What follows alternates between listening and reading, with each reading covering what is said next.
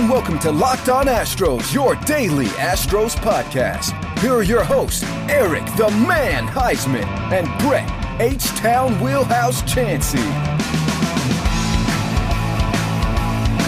We are Locked On Houston Astros, and we hope that you join us for a daily Locked On Astros podcast. My name is Eric Heisman. You can find me on Twitter at Eric Talk. You can find the show at Locked On Astros, your team every day. And Brett, where can I find you on Twitter? They can find me at H Town Wheelhouse on Twitter and at Stros411 on Twitter, Instagram, and Facebook. Always positive, always Stros. And I have one of my loyal listeners. I remember in the old uh, Talking Stros days, he would always send us kind of some uh, trade suggestions. And so I kind of nick- nicknamed him Larry the GM, and he kind of rolled with it there. But uh, Larry, where can they find you on Twitter? I'm at uh, at Larry the GM. Yeah, that was super easy there. So, guys, uh, we're going to be talking a little bit about Roberto Osuna today. And uh, he was, uh, like everybody kind of predicted, he was um, waived. So, we'll talk about how that affects the Astros bullpen, how does that affect the Astros. And a very, very big name was put on waivers today. Do the Astros even have a shot? Probably not, but you you got to have some type of hope or something. But don't forget, you can get Locked On Astros on podcasting app Himalaya as well as Google Podcasts, Apple Podcasts, and Spotify. And when you get in your car, tell your smart device played podcast Locked On Astros. So, um, because we had Ben Reiter on yesterday, Brett, I was kind of listening to the Edge podcast. I know you said it was really good. I just haven't had a chance, but I've been listening in car. My daughter's trying to put on something else. I'm like, stop, stop, stop touching it. And so it's just it's really good. And um, i love the backstories and how he just he goes back and looking. But one of the things i'm listening to right now was the whole brandon taubman episode where um, and we all know who the reporter is. I i don't know why that that reporter doesn't want to come out but we all know who the reporter is. But um but uh, roberto Osuna was placed on waivers today. And that means that the astros are going to rid themselves of the um the 10 million that is that how much he's owed larry?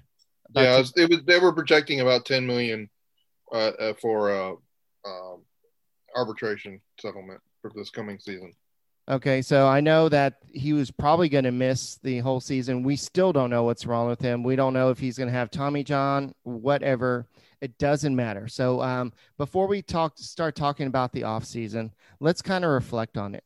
Was the roberto osuna trade worth it you know what? I want to hear what Larry Larry the GM has to say about this first because, um, man, you have such great. No, you ha- no. I'm I'm totally. I've I've got my answer teed up, but um, for those of y'all listening, if you if you don't know, you need to. This guy does these does this analysis of the Astros, and he is he's a he's a he's a fan. I wish I could be like me. Eric's always accusing me of being a homer Larry's very objective. Like he loves the Astros, but man, he knows his stuff. So, Larry, I want to hear what you got to say about this. That Osuna trade, that kind of bit them in the butt when it happened. It kind of lingered a little bit. Good, bad. Um, is it one of their worst trades that they made or water under the bridge?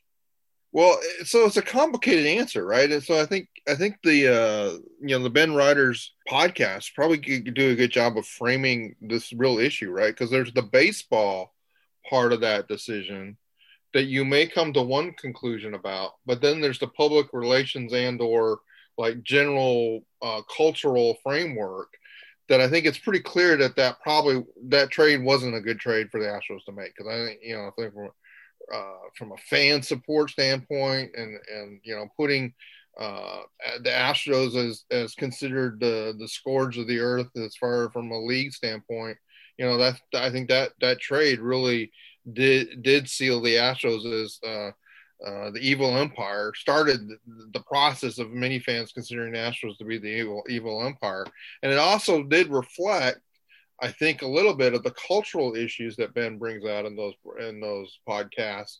That you know the Astros were willing to do anything for the win, right? And that and I think the players like, man, if we're willing to trade for this guy, given given the background, then then well, what what what what's off limits, right? So I think it kind of reflects that culture. Now that trade actually occurred. Give, help me, guys. That occurred in at the trade deadline of 2018, and that right. And the Astros were. I don't know if folks remember. Uh, we were we were hurting with our closer at that time, right? And and so uh, he he did come in and and and help the Astros with uh, with the team need that they had, um, and and he you know he did he did do his job, uh, his baseball job. He was a good citizen when he was here. I never heard anybody complain about you know what Osuna did as an Astro, you know, either on the field or off the field. But I think there there is a framework of the culture and issues that, it, it almost reflected the disease that you know Eric you've talked about on your show a few times related to the culture of the Astros. And and so you know I I don't know you know he was a distressed asset. And and so the the, the price they paid to get him probably wasn't that great. And so so it's a complicated answer. From a baseball standpoint yes this probably was a good trade that they they they they because they got what they wanted out of the trade. From a cultural and, a, and an overall um, fan support standpoint it was not a good trade. Okay that's a that's probably a great no answer guys so that i think yes it is i think it's a complicated i think it's a complicated answer. Yes for sure. No yeah i think so too. I think it's as i think it's less complicated if the astros didn't have the 2017 scandal looming over their head because a couple of things that we know that one of the things that really pissed off our opposing fans or opposing teams was the swag and the and the and the moxie and just the cockiness that the Astros walked around after they won 2017. You know, the whole hand behind the ear, and then on top of that, they're like, okay, well, you know what? We'll do you one better. We'll we'll we'll hire this guy that just got a 75 game suspension um, from Major League Baseball. He, he got a bigger suspension than Aroldis Chapman Right. Aroldis Chapman like did all kinds of. I mean, he fired a gun at somebody or something crazy, you know. And and so I think him now. I never want a player to get hurt or whatever, but the blessing may be in the curse here. Like the devil may be in the details that he goes out with this injury. It allows the Astros to free up. If he was if he was healthy, I don't know that they do that. You know what I'm saying? So yeah. maybe for the Astros, it's a good thing that they're able to cut ties. Uh, I don't know if y'all remember this, uh, but at the time, I actually knew about the trade before it was going to happen. And I was writing for Climbing Tal's Hill at the time. And sometimes I would do a speculation p- piece and uh, on something I kind of had some whispers on. And I'm like, you know what? I don't want this bad juju because this is going to, uh, like, I, I just didn't want that. And even when that trade happened, I'm like, uh, um, I, I couldn't believe it. And uh, it was outrage all over Twitter, and it should be. And I was following this guy's story because the one time I keep a closer in a fantasy baseball league was Roberto Osuna that season because he had a great season the year before. And then because I was following this, I'm, I'm like, okay, should I hold on to him because he's all this? And then I dropped him because I'm like, you know what?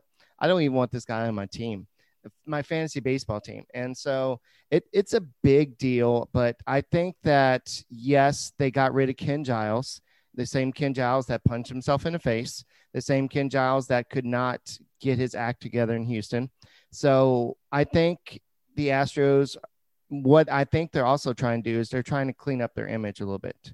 And maybe they're they're just trying to say, you know what, Jeff Luhnow's gone. Uh, the win at all costs that mentality is gone. So let's go ahead. I, we don't know what's going to happen with Roberto Osuna next year. So let's just go ahead and save $10 million and just move on. And uh, that way they can, they can, they can never undo what they did. But at least this is a way to say, okay, we're trying to clean things up however possible. And whatever. So, uh, speaking of the bullpen, I don't want to talk all day about Osuna, but uh, the bullpen. Is there anybody out there that you think the Astros should go after? And I know Brett, you're kind of uh, talking about Brad Brad Hand earlier. That that's a weird wave by the um, by the Indians because he had an All Star season last year, and he's uh, they're just trying to save ten million dollars and uh, that's that's kind of weird. That kind you think the Indians, you're like, oh, they're a good team, but they're trying to save ten million dollars. That kind of shows the the the market that we're going to see. But uh, I don't think Brad Hand is going to fall to the Astros. The Astros will probably have what the second or third lowest waiver pick. So I don't think he'll make it here. If he does, I hope the Astros do it.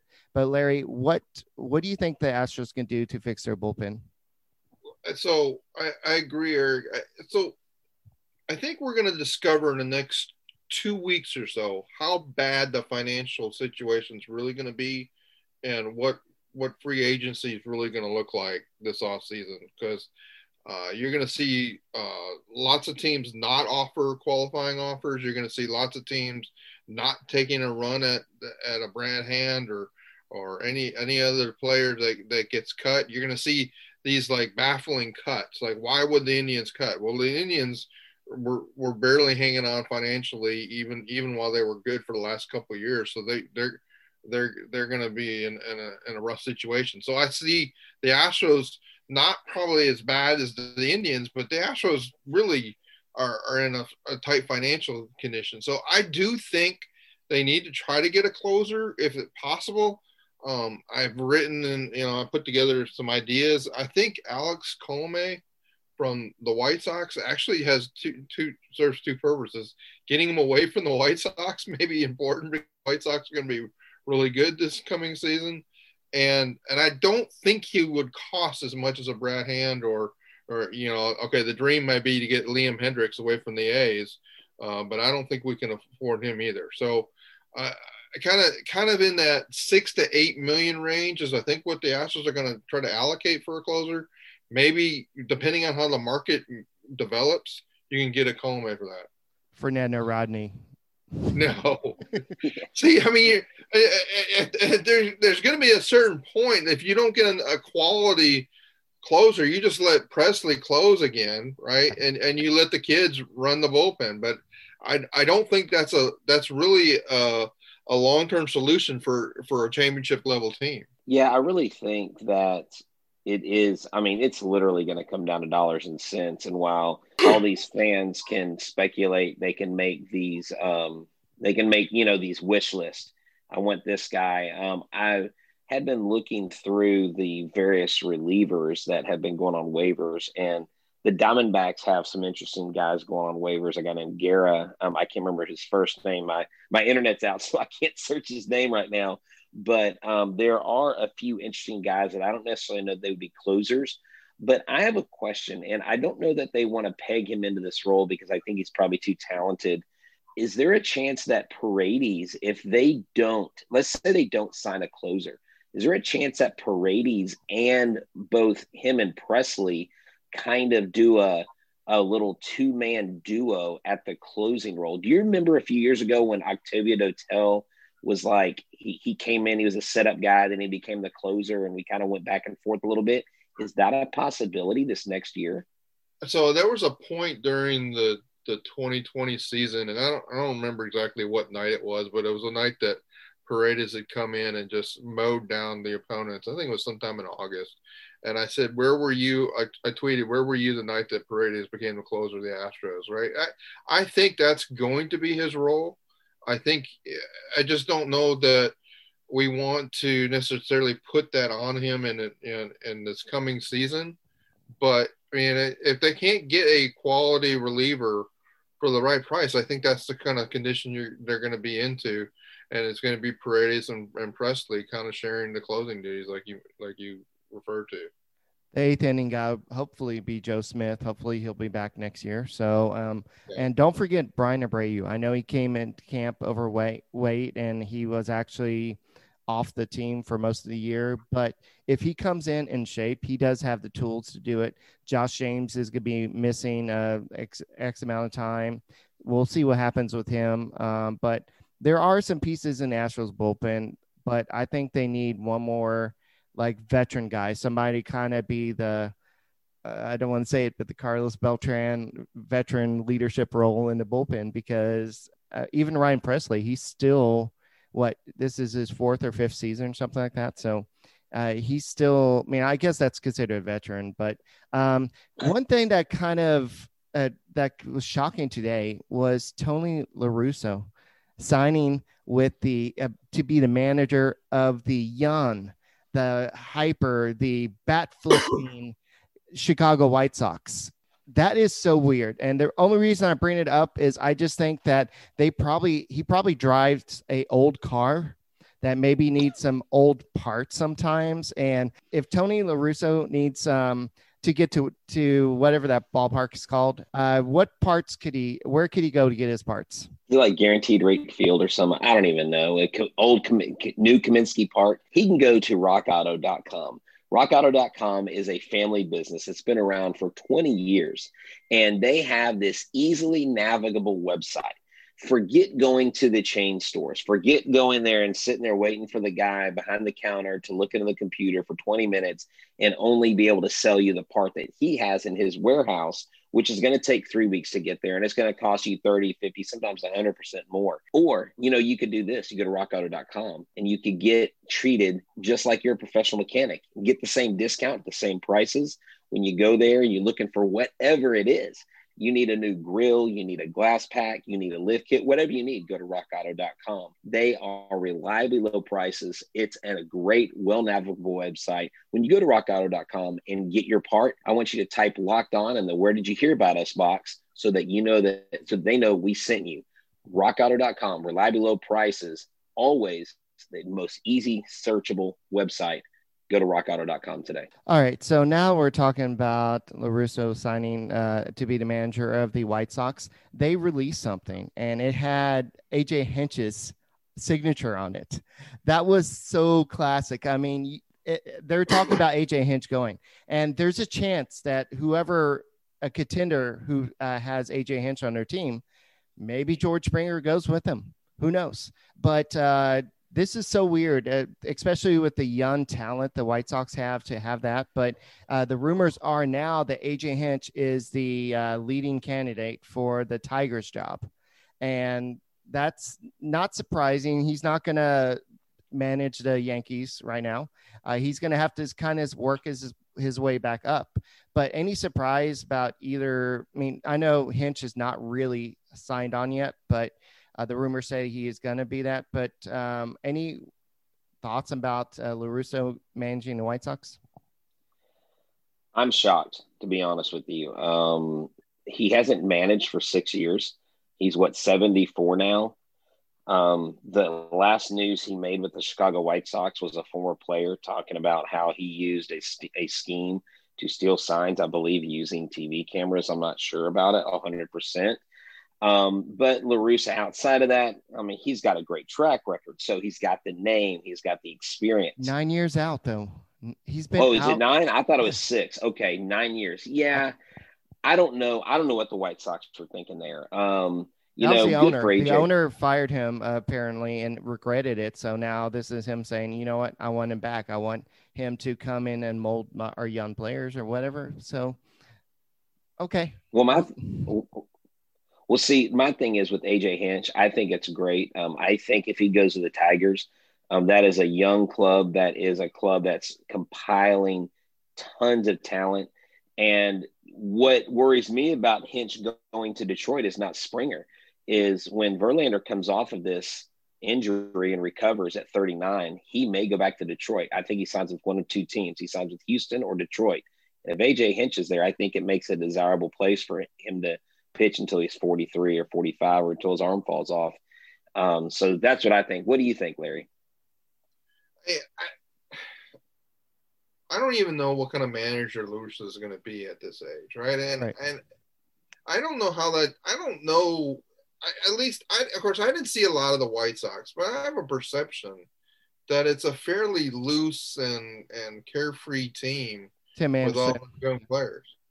I just don't think it's going to work. I think he's going to try to demand like, let me try to show you what what being a baseball player is all about, and they're going to try to show him like, well, no, let us show you what what be being a baseball player in the 21st century is all about, Tony. And you know, I I think there's going to be a clash of cultures, but it, will be interesting. I you know I. I, I would have thought they would have been a lot better off with AJ Hinch in the Chicago White Sox. You know, you want to go to the guy that that has recent experience with leading a winning team. But I I, I think we're going to see a lot of interesting moves in this offseason. It, it, it, I don't know that, that one's going to work. So here's the thing: Do you know who he managed Tony La Russa. Pujols, he managed. right? Pujols, he right? managed. No, he managed Dusty Baker. Oh, okay. That's that's, That's old. crazy. All right. So um, while we're talking about the moves this offseason, I know that in your, um, I don't know if we can call it article. I don't know if you published it anywhere. It's really good, but you're talking about George Springer and you're talking kind of about the uh, the amount of money that's already uh, bas- basically set in stone. Uh, so do you want to go ahead and tell us a little bit about how much uh, is on our salary already?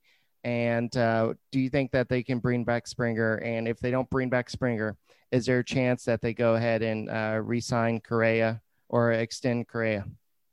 Okay, so yeah, there's a there's a bunch of questions there. Let let's kind of start with the financial situation. So the Astros really had a payroll that would have had a full season payroll that would have been about 220 to 225 million this year, which would have been the fourth high. Well, it was the fourth highest payroll um, among teams. Okay, I, I don't think Jim Crane is going to go over the the CBT, the competitive th- balance threshold, which is going to be 210 million in this in coming year. I, I think he's actually going to scale that down because I think the Astros were probably one of the teams that lost a fairly significant amount of money uh, of all the franchises because they had that huge payroll. Their their their uh, revenue from TV sources is not quite as high as some of the other bigger teams with the bigger payrolls. So um, I said, okay, if you let's assume, and I know I don't want your audience to get too lost in all the numbers, Eric. So we're gonna we're gonna try to keep it pretty easy. Let's just say 190 is the target for for the payroll. If you look at the, the Astros players that they that they already have signed or committed to this next season, which includes Verlander, and they, maybe the I mean, you guys can help me, but I, I think there may be a way to use you know a settlement, medical settlement, or something. Yeah, there's insurance. Uh, ben Reiter was talking about that yesterday. So I- they don't should get most of it. Good. Does that come off the CBT though? I, that's what I don't. I No, think they're no. committed to 33. They just don't have to pay to. They Right. won't have to pay to 33. Okay. Right. So all right. So let's say he still targets 190. There's 134, 133 to 134 million just in the just in the players that they owe salaries to um, from the contracts they have. In addition to that, they'll have about uh, $15 million in what they call an estimated player benefits. That's the bonuses and such that the that are embedded in the contracts, and about um, two two and a half million dollars for salaries uh, of 40 man roster players that are in the minor leagues. Okay, so call that all that together, you get to about 150 151 million dollars. So roughly 40 million dollars to make uh, every additional offseason move that the Astros are going to need to make. So we added in the amount of payroll that they're going to have for their arbitration players. Added uh, added in the payroll that they'll have for their pre-arbitration players.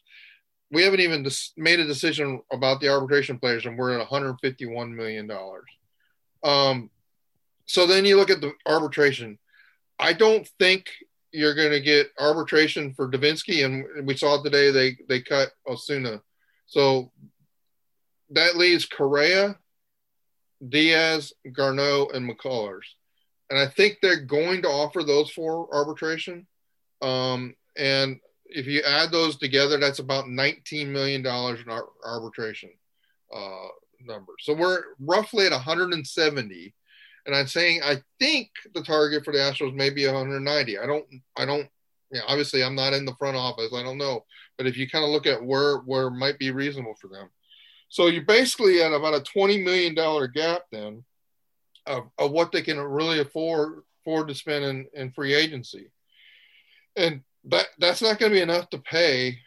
That's not going to be enough to pay Springer. I mean, it, it it's just not. And so I do. There is a way that they could extend if, and you you'd have to go back to the details of what they did with Bregman in March, and you can look at the way they set that that deal before the season, before before he was even arbitration eligible. Um, and they set up basically set up Bregman for a long term contract. It didn't affect the year that they made the deal. Um, the CBT number for that for for Bregman that year, it, it pushed it forward to the next five years. It was a, it was a cap number of twenty million dollars. But what Bregman did get is the bonus money. So essentially, Bregman got a ten million dollar bonus. I could see some doing something along that kind of framework with Correa, and then Correa ends up with a roughly 30 million CBT average, AAV average, and he gets a he gets a bonus paid, and he gets the ten, you know roughly nine to ten million dollars that he would get in arbitration, and and then you get the kind of framework of a deal of a 210 million dollar seven year contract for Correa. That's what I would love to do with Correa. Um, I don't, you know, again, I don't know where the finances are going to be. So yeah, yeah, ahead. I think no, it's okay. I think um, with if if Springer's on his way out, um, you definitely finagle that contract, backload it, um, put the stuff on the back end of the contract. Because to me, um, especially after this year, um, Correa seems to be a better long term asset, a longer term asset, and a higher value asset overall. We know, I mean, not to take anything away from Springer. Springer's bat, Springer's lead off, his what he does in October, just who he is, that's not replaceable. But if you've got to have one or the other and you've got to choose, I've got to go with Correa because I think his long term benefit helps this club out to stay competitive longer than Springer does. Right. Correa's 26, right? I mean, he's, we, we got we got a lot of great years. Uh, Correa's got a lot of great years of baseball as long as he stays healthy, and that's that's the risk of of the of a long term Correa deal. But that's you know, I think what I'm proposing is is is, is the framework. You know, now Jim Crane may say, hey, "There's no way we can pay all that money in, in out years." You know, given the financial situation, I, you know, I, I just I'm trying to propose things that I think make sense. So, so Eric, let's talk about outfield and what do you do if you don't have if you don't have Springer? Number one, there, there's a there's a name that people need to learn in Astros fandom, and that's Pedro Leon. All right, who the heck is Pedro Leon, and why is Larry the GM telling us we got to learn his name? Pedro Leon is a 22 year old Cuban baseball player that defected in 2018 and, and is considered to be one of the top 10 uh, international players. But he's, uh, he's developed to a point where they think he could come in as soon as this coming season by the by the back end of the season. Pedro Leon could be on our playoff could roster. On, he could be our our, our Arozarena. Randy Arozarena, right? He could he could be our our our our, our stud outfielder that comes in from nowhere. Um, and yeah, so he'll be the next Cuban star on our team. Um, he so okay, that's a that's a huge projection I just gave him. So that I believe Pedro Leon will not be there day one with the team, but he'll be developing and and and targeting to be with the Astros the second half of the year, and the the goal will be to have him at a point. Now, again, we're talking about risk and risk management. So what do you what do you do with the Astros? Number one, I put Diaz in left field, okay, and and and utilize him. And basically, Diaz is my generally my everyday left fielder, and I uh, Tucker's my everyday right fielder, and then and then the question is who's the center fielder? I believe that they could go out and get a Jackie Bradley Jr. roughly about a you know I'm hoping that maybe you can get him in a two year deal, eleven million dollars yeah. a year, and I think that gives everybody the kind of the framework to make making it work.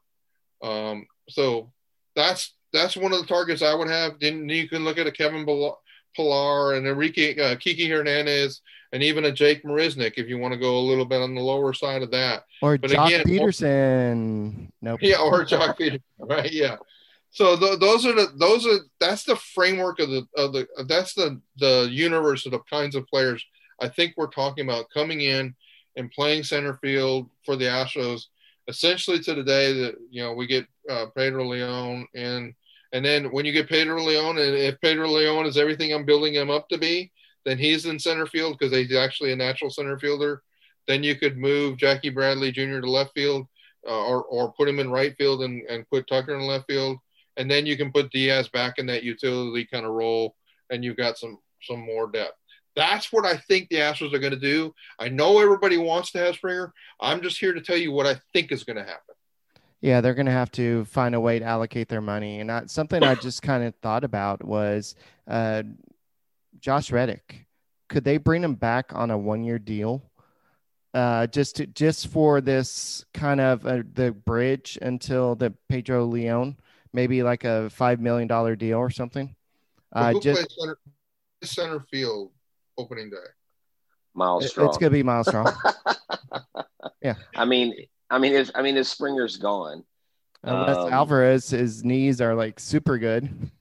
yeah, here's. I, I, I put Jackie Bradley Jr. in center field. Yeah. Uh, yeah, I would go after no, Jackie yeah, Bradley Jr. We, over Reddick. I'm just saying, as no, a yeah, fallback definitely. option, that's yeah. something that you could do. Yeah, I don't know. I mean, I think I think Reddick probably signs with someone for more than five million. You know, um, I just I just I don't I don't see the Astros bringing him back. Yeah, it was just a thought. So um, to kind of uh, we're running a little bit out of time. Um, let's go and talk a little bit about the, uh, I guess the starting rotation and um, life without Justin Verlander. Kind of, um, do you see anything that you don't think that they need to go out there and get another starter? Do you, Larry? I, I don't think they're going to be able to right? I mean, I, I, just spent I spent my I spent my money that I, I said I had, right? I, right. I'm I, am against my 190 million dollar cap. So it's a reliever basically at this point. A reliever, maybe an outfielder, and they're done. That's probably all they're going to have the money to do. I think so, and I know that that's not popular, but I'm just I'm just trying to help people understand. I mean, I'm the one that said it last year they're not signing Cole. There's just no way they're signing Cole, and people hated me for saying it. And like, you know, I, I'm just I'm just doing the math. You know, it's not going to happen, right? And so, you know, I think what's interesting is that the Astros played so many young pitchers this this last year. You know, it, it's it's going to be kind of interesting. Like, what what how do we feel about a Valdez, McCullers, Edie, Greinke, and Javier starting starting pitching staff? Well, I tell you this, I love it. Um, I I think and and y'all can y'all can boo me if you want to, but I think Framber Valdez has the ability to be a top 10 pitcher next year in the major leagues. I mean, he has got the stuff and I think that if if this club is winning ball games, he's going to be one of the guys. He's going to he's going to win. He's going to get to 10 wins first. I think he's going to I just I mean, he was unbelievable this season with all the pitching woes they had and whoever his psychologist is, he needs to like give that give that person a bonus because um, I've shared this before. Um, when we saw him pitch in Round Rock AAA last year, my son and I interviewed a few players down there, and he was on the mound. It was Correa's last game in rehab there, and Valdez had just been called down, and he didn't look good. And my son, who was 11 at the time, even said, "Dad, he looks nervous. Like he doesn't look comfortable out there." And something's changed. I mean, he's a different guy, and so I I love the fact that Valdez is coming into his own, and and I I expect big big things out of him next year.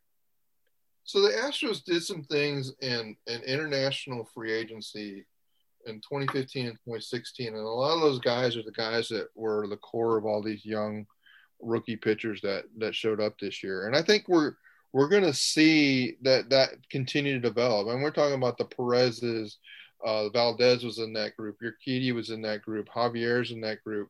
You know, they, they did a lot of work in getting those guys up and go up and down the team. And so, you know, and there's more in the minors. I don't know that they're as good as the ones we got. Of course, we got Whitley too. And you know, the question is, what is what is and when is Whitley going to come here? Right? Well, he's got to be added to the 40 man roster. Yeah, he's so. got to be on the 40 man roster. So he's going to get a chance. He's going to get a chance. And I think they're going to start him in the bullpen probably this year. Uh, he needs he is due to he needs to get some major league experience at this point. There's not I mean I know he hasn't proven every anything in AAA, but uh, I think he needs to just get up to the show and see what they do. So he could be that eighth inning guy for the 2020 season he uh, he throws hard enough. So we'll have to see how his arm bounces back. And I guess the big uh, question um, that we can talk about tomorrow, Brett, is uh, the qualifying offers have to be placed, I believe, this Sunday, if I remember correctly. So um, or pretty soon, and will they uh, sign Michael Brantley or offer him a contract. And with what Larry has to say, uh, I don't think they have the money because if, if they if they offer the 18.9 to Michael Brantley, is like, oh, that's more than I'll get anywhere else. Let me go and take that. He may take well, that. And the thing about Brantley, uh, Eric, is that where will you play him, right? Because he played more than half his games at DH this year. Yep. So I, I, yeah, and, and we got a DH, right? And so I'm just not right. sure there's a place for him. Right. So, um, any final thoughts? We got about a minute left. I, my, from my view, Eric, is I think the Astros fans need to be aware of the financial situation. They need to start learning some of the names I just uh, put out there, and and really track with the team as they make the decisions they make. You know, the, uh, one of the things I'd love to talk to you guys more in depth about at some point is the is the Rule Five draft and and how we're going to protect people for that. Yeah, we'll have to do that pretty soon because I think that deadline's coming up. But uh, yeah. I'm going to make a little bold statement. I'm going to say that Christian Javier has more wins than uh, Framber Valdez next year. Wow, look at you! Because uh, I, I, just think we, if we got just, 18 and 19, huh? They have 18 and 19. Yes, something they're, like that. They're to do. no, I'm not saying Framber Valdez is going to be bad. I just think Christian Javier is going to be that good.